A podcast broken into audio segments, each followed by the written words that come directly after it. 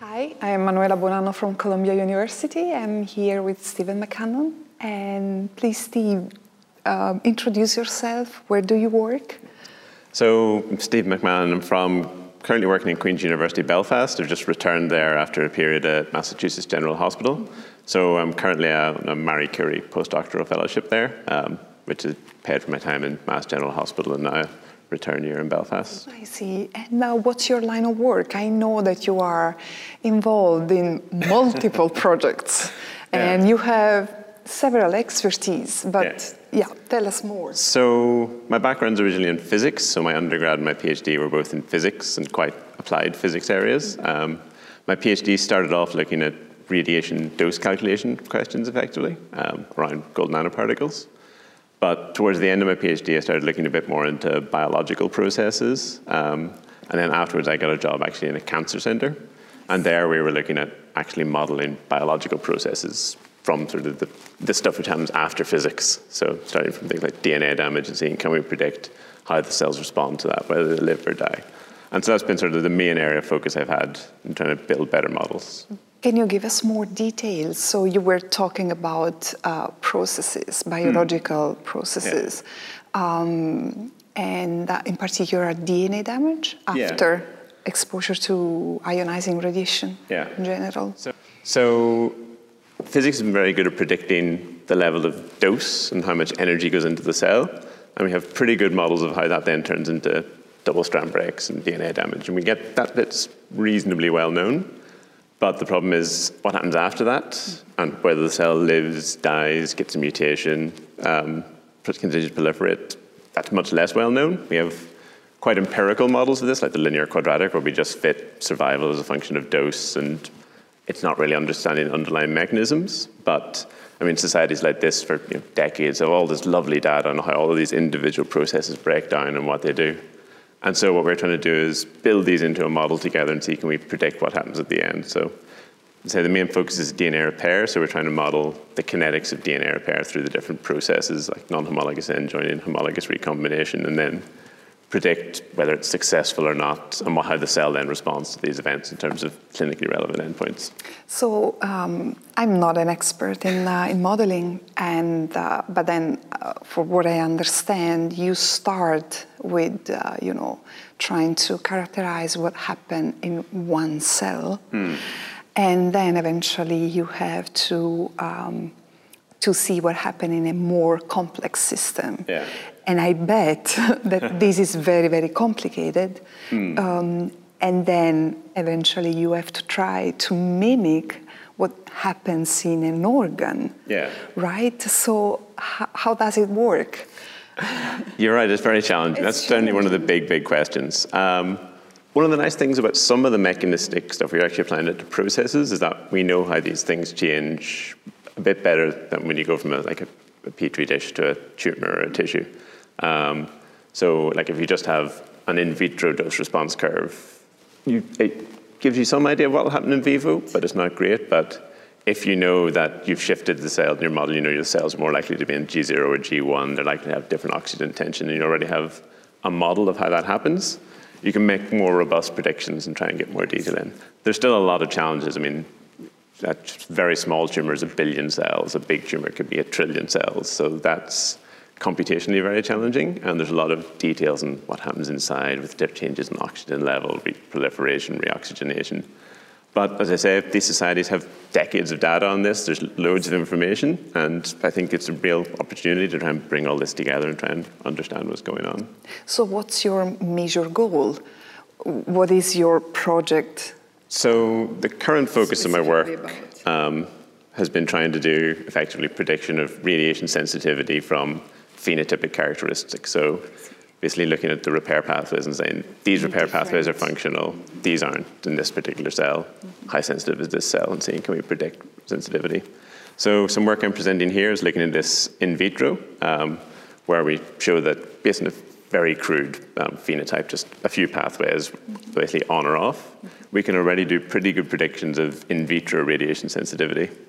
And so the long term goal is to try and build this up so that rather than doing this very crude, we manually say yes, no, yes.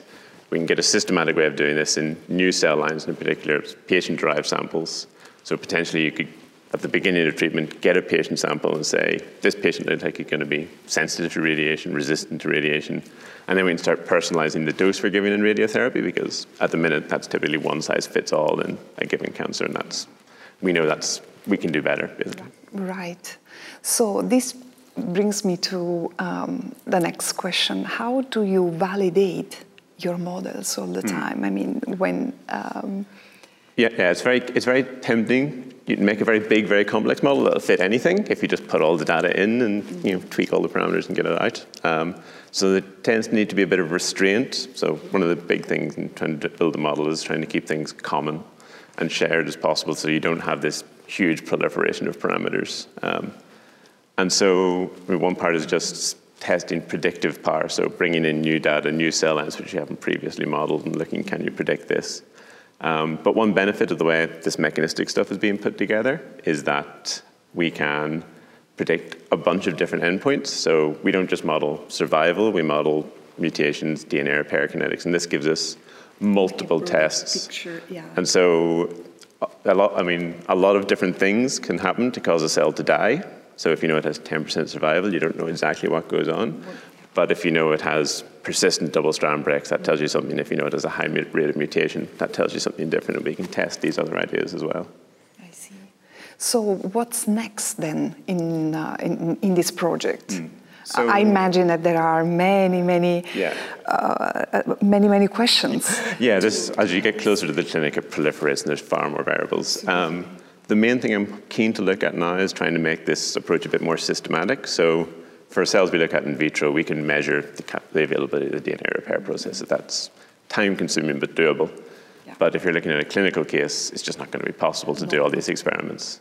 So what we're looking to do is trying to do a it's not quite genomic approach. Mm-hmm. Um, I, I, don't have a good name for it yet. Oh, you put but just genomics. Uh, yeah, omics is very trendy, so I feel I should keep an omics. But yeah, yeah mm-hmm. um, where we take very targeted look. So look at the genes we know are involved in a specific pathway, and use that to generate this prediction of whether the pathway is functional or not, without having to do all the experiments.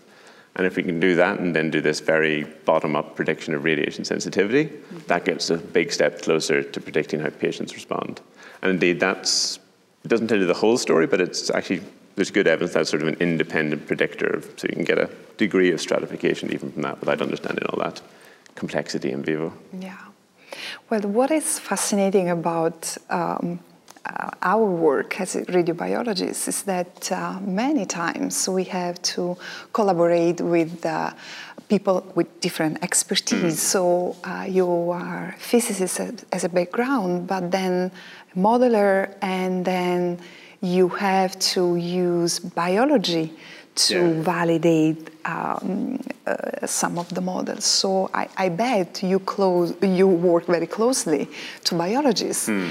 Or I don't know if you um, if you work uh, with some biology yourself. I've done a, bit, a, few bits of biology. I'm much better modeling than I am in biology.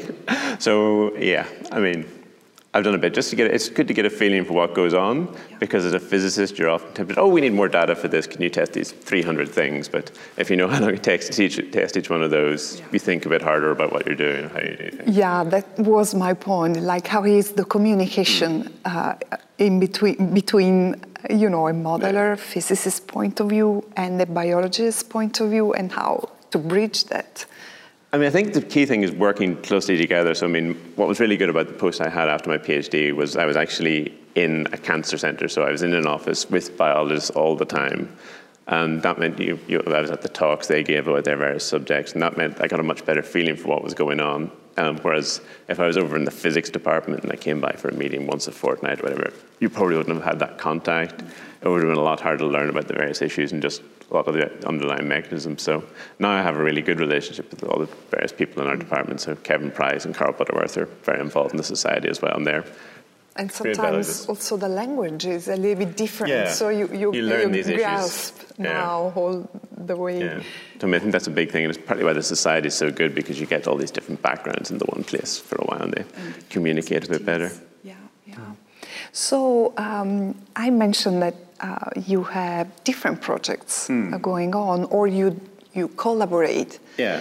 Uh, so can you tell us more about other I don't know, satellite project Yeah. or just I mean, collaborations yeah, so one of that the- you have? One of the benefits about being a physicist in a biology lab is there's a lot of expertise you can contribute to a lot of projects. I mean, it's not, even a lot of the projects could continue without it, but it's nice to have and you get a bit more insight. So my original PhD project was looking at gold nanoparticle radiosensitizers. So this is the idea of using you know, gold nanoparticles to sensitize tumors preferentially to ionizing radiation. Um, so I did a lot of work there on the physics side of that um, during my PhD.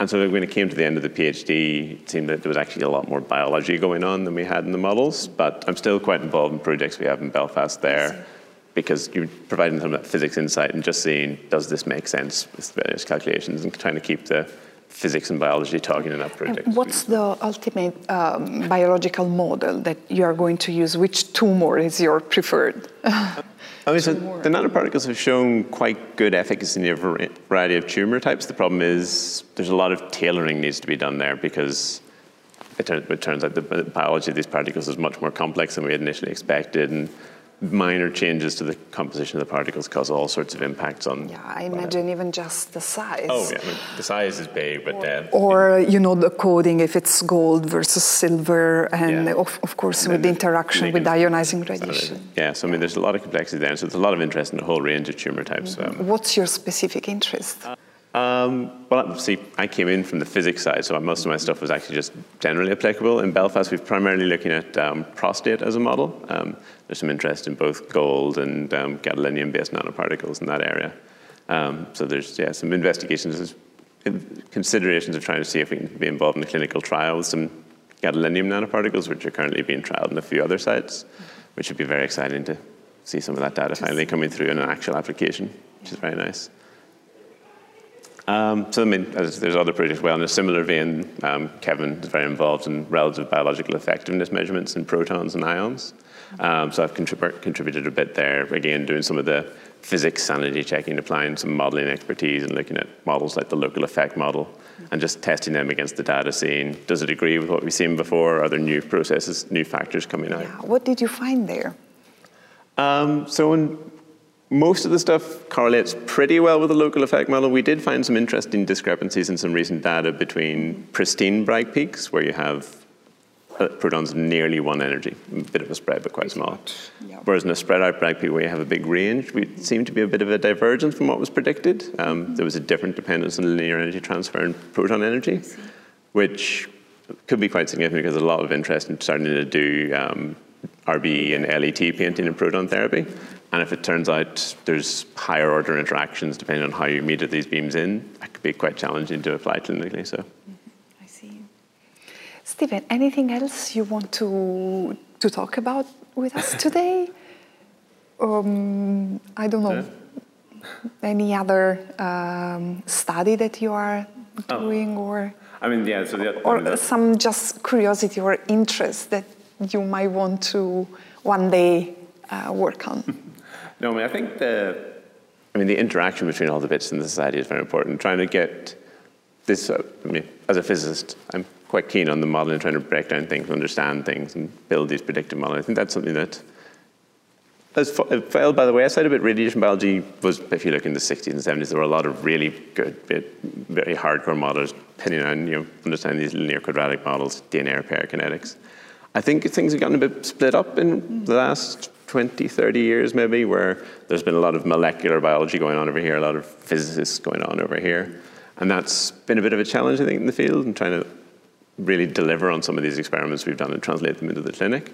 I think it's getting a bit better, and I think something societies like this are important for. And I think it would be good if we expand this modeling out basically everywhere mm-hmm. and look at trying to get more predictive models and trying to quantify things a bit better. And so I can't do all of it, but hopefully, if people get enthusiastic and get involved. And I wonder, you know, just thinking about all the omics, uh, I wonder if that, thanks to uh, technology development, now we have access to many more high throughput Yeah. uh, endpoints, which can be a very good source of data for you guys Yeah. who take care of all the Yeah. modeling part. I mean, there are, there are a few very interesting studies coming through where there's some of these high throughput clonogenic survival and mutational assays, which are very nice because then rather than having five cell lines, you have 50, 500 measurements, and that's yeah. much because the scarcity of data has been one of the big problems in radiation biology, just because everything takes so much time. Yeah. But yeah, so I think it's a very exciting time to start putting all these things together and maybe bringing them towards the clinic. That's great, Stephen. So thank you so much Oh, for taking pleasure. the time to talk to us, and I look forward to uh, read more about your publications. Even though for the modeling I'm not gonna understand very much, but now after the interview I'm sure. Thanks very much. Thank you for your time.